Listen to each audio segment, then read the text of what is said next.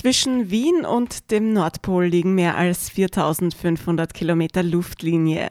Trotzdem gibt es sowohl historische als auch aktuelle Bezüge zwischen Österreich und der Arktis. Christoph Rusam ist bei uns zu Gast, Media Officer des Austrian Polar Research Institutes und Fotograf arktischer Landschaften.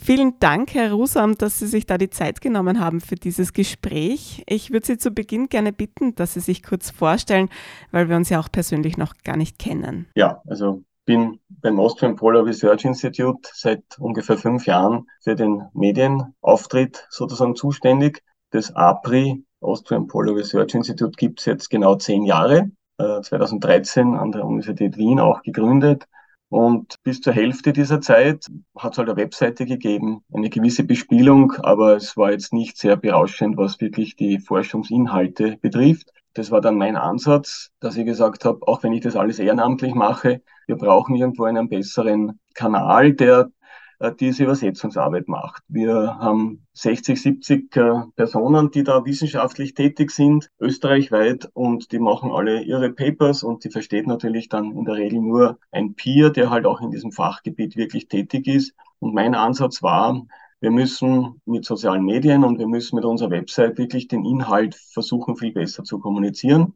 Und ja, das äh, denke ich, ist uns zu einem großen Ausmaß schon ganz gut gelungen. Verbesserungspotenzial gibt's immer nachdem das alles eher ein Konsortium-ähnliches Konstrukt ist, machen das viel als Nebentätigkeit und da eben sozusagen dann auch immer den Fokus zu bekommen und Leute zu bekommen, die uns da äh, mit, mit Artikeln versorgen, die wir dann eben übersetzen sozusagen, ist eben sicher ein Bereich, der eben da eine gewisse Herausforderung darstellt, aber ich glaube, wir tun uns da ganz gut. Mhm. Und zum APRI, wer gehört denn da alle dazu, beziehungsweise welche Institute oder Universitäten sind da ein Teil davon? Ja, das besteht im Wesentlichen aus der Universität Wien, aus der Universität Graz, Innsbruck, aus der BOKU in Wien und dann gibt's noch die alte ZAMK, die heißt ja jetzt Geosphere die da vertreten ist und ein privat geführtes Unternehmen, das nennt sich B.Geos oder B.Geos, sozusagen ein Unternehmer, das Satellitendaten auswertet und durch eine Mitarbeiterin von der damaligen ZAMP gegründet wurde. Die sechs sind Gründungsmitglied. Wir nehmen weiterhin auch welche auf, die da wollen, an der Polarforschungskoordination österreichweit tätig sein. Und das ist eben auch genau das Hauptziel des Abriss, Polarforschung österreichweit so zu koordinieren, dass es eben den großen Zielen, die natürlich international äh, sozusagen da vorgegeben werden, auch wesentliche Beiträge liefern kann. Und ich würde sagen, wir stehen hier wirklich sehr gut da. Damit ist klar, dass die Polarforschung, die wir da betreiben, obwohl wir im Binnenland sind und sehr weit weg von der Arktis, dass die wirklich einen wesentlichen Beitrag zu gewissen Themen, die die Arktisforschung eben bespielt, äh, leistet. Äh, ja, also wenn Sie es jetzt kurz zusammenfassen, welche Ziele verfolgt denn das APRI ganz genau, ganz konkret? Genau, im Wesentlichen haben wir drei Forschungsschwerpunkte. Das ist die Polarökologie, also alles, was mit Leben und Lebensräumen in der Polargegend zu tun hat. Dann ist es ganz klar natürlich die Kryosphäre, also eben die Sphäre von Eis und Schnee in Kombination mit dem Klima. Die sind ja irgendwo ganz eng miteinander verkoppelt. Und dann ganz wichtig auch soziale und kulturelle Aspekte, also auch die eben sozialen Systeme und kulturellen Systeme, die eben in so polaren Regionen durch die lokale Bevölkerung entsteht. Das können eben wirklich native sein, können aber auch zum Beispiel Personengruppen sein, die dann dort nur temporär arbeiten, weil sie äh, Minenarbeiter sind, weil sie äh, auf Erdölplattformen tätig sind, prospektieren oder was auch immer. Und das ist ein sehr interessantes Umfeld, das eben nur in dieser Kombination von diesen dreien eigentlich auch dann die Arktis ganzheitlich beschreibt. Und das finde ich ganz toll, dass sich da vor zehn Jahren die, die Gründer eben für diese Schwerpunkte entschieden haben. Und äh, seit wann bestehen denn eigentlich Verbindungen von Wien zur Arktis? Sie haben ja vorher gerade gesagt, Österreich ist ein Binnenland. Auf den ersten Blick ist es ehrlich gesagt mir nicht ganz ersichtlich, warum es dieses starke Interesse an der Arktisforschung in Österreich überhaupt gibt. Ja, da können wir jetzt genau sozusagen auch einen, einen wirklich großen Zeitsprung machen. Das sind eben die berühmten 150 Jahre, die wir heuer äh, auch bedenken, dieser sogenannten Peyer-Weibrecht-Expedition, also von 1872 bis 1874. Das sind also jetzt wirklich seit letztem Jahr beginnend genau 150 Jahre. Waren drei Jahre lang diese äh, Expeditionsmitglieder aus dem damaligen österreichisch-ungarischen, habsburgischen Monarchiesystem, äh, haben sich da eben zum Nordpol oder eigentlich Nordostpassage auf den Weg gemacht. Und äh, die, die maßgeblichen Träger dieser ganzen Expedition waren natürlich einerseits die, die Mäzenen hinter dieser Arktis-Expedition, die war damals schon nicht wirklich durch den Staat, also durch durch das Kaiserreich finanziert, sondern nur zu einem relativ kleinen Teil vom Kaiser Franz Josef finanziert. Ein ganz großer Teil ist von diesem sehr auch bekannten Mäzen, dem Hans Wilczek gekommen, Graf Hans Wilczek, der ja auch sehr bekannt im Raum Wien ist mit äh, zum Beispiel auch der Burg Kreuzenstein, die da nördlich der Donau von ihm renoviert wurde.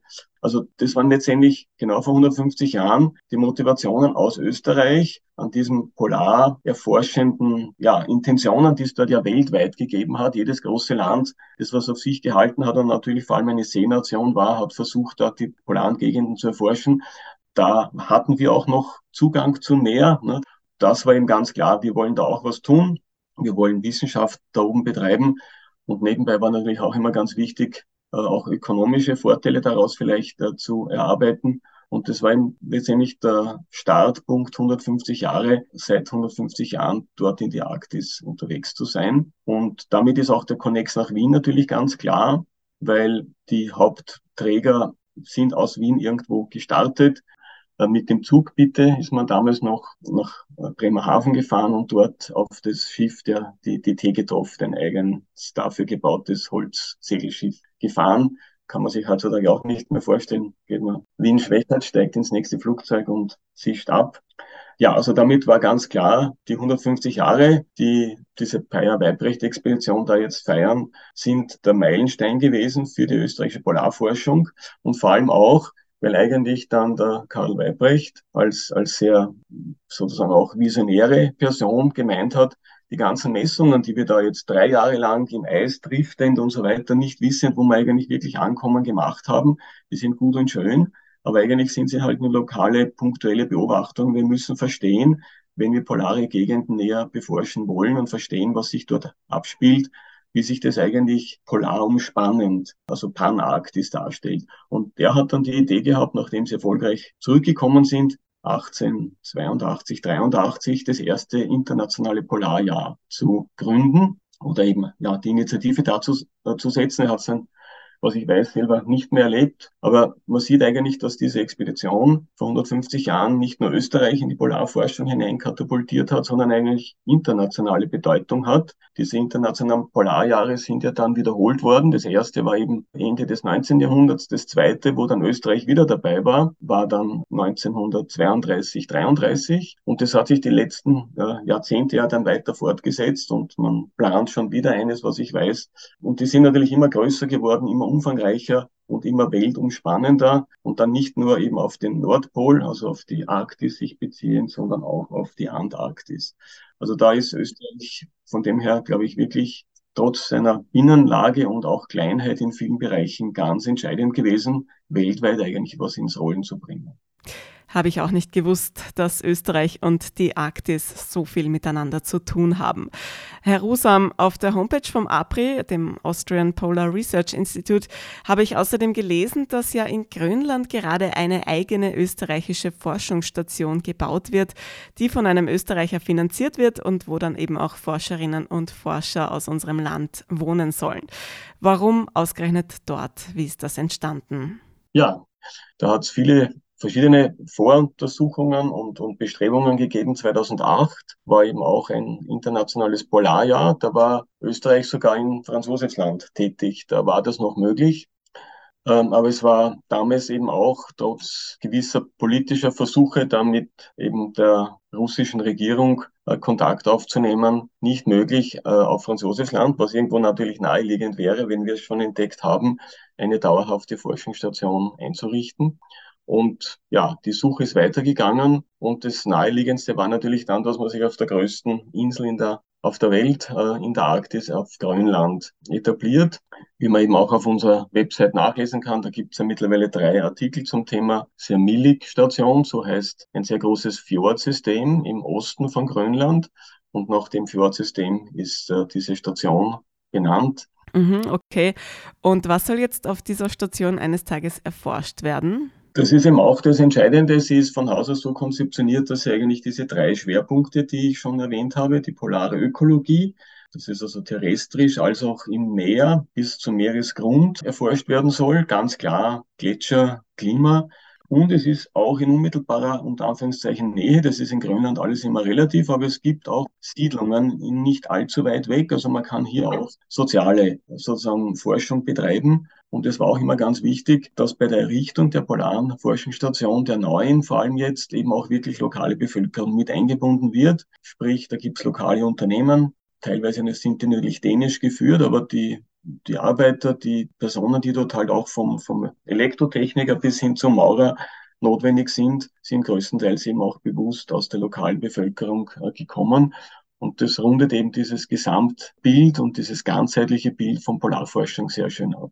Klingt alles wirklich sehr vielversprechend. Also ich bin auf jeden Fall schon mal gespannt, was wir alles in den kommenden Jahren aus der Arktis mitbekommen werden. Und damit möchte ich mich auch ganz herzlich bei Ihnen bedanken, Herr Rusam. Es war ein extrem interessantes Gespräch über die Arktisforschung. Gerne. Vielen Dank.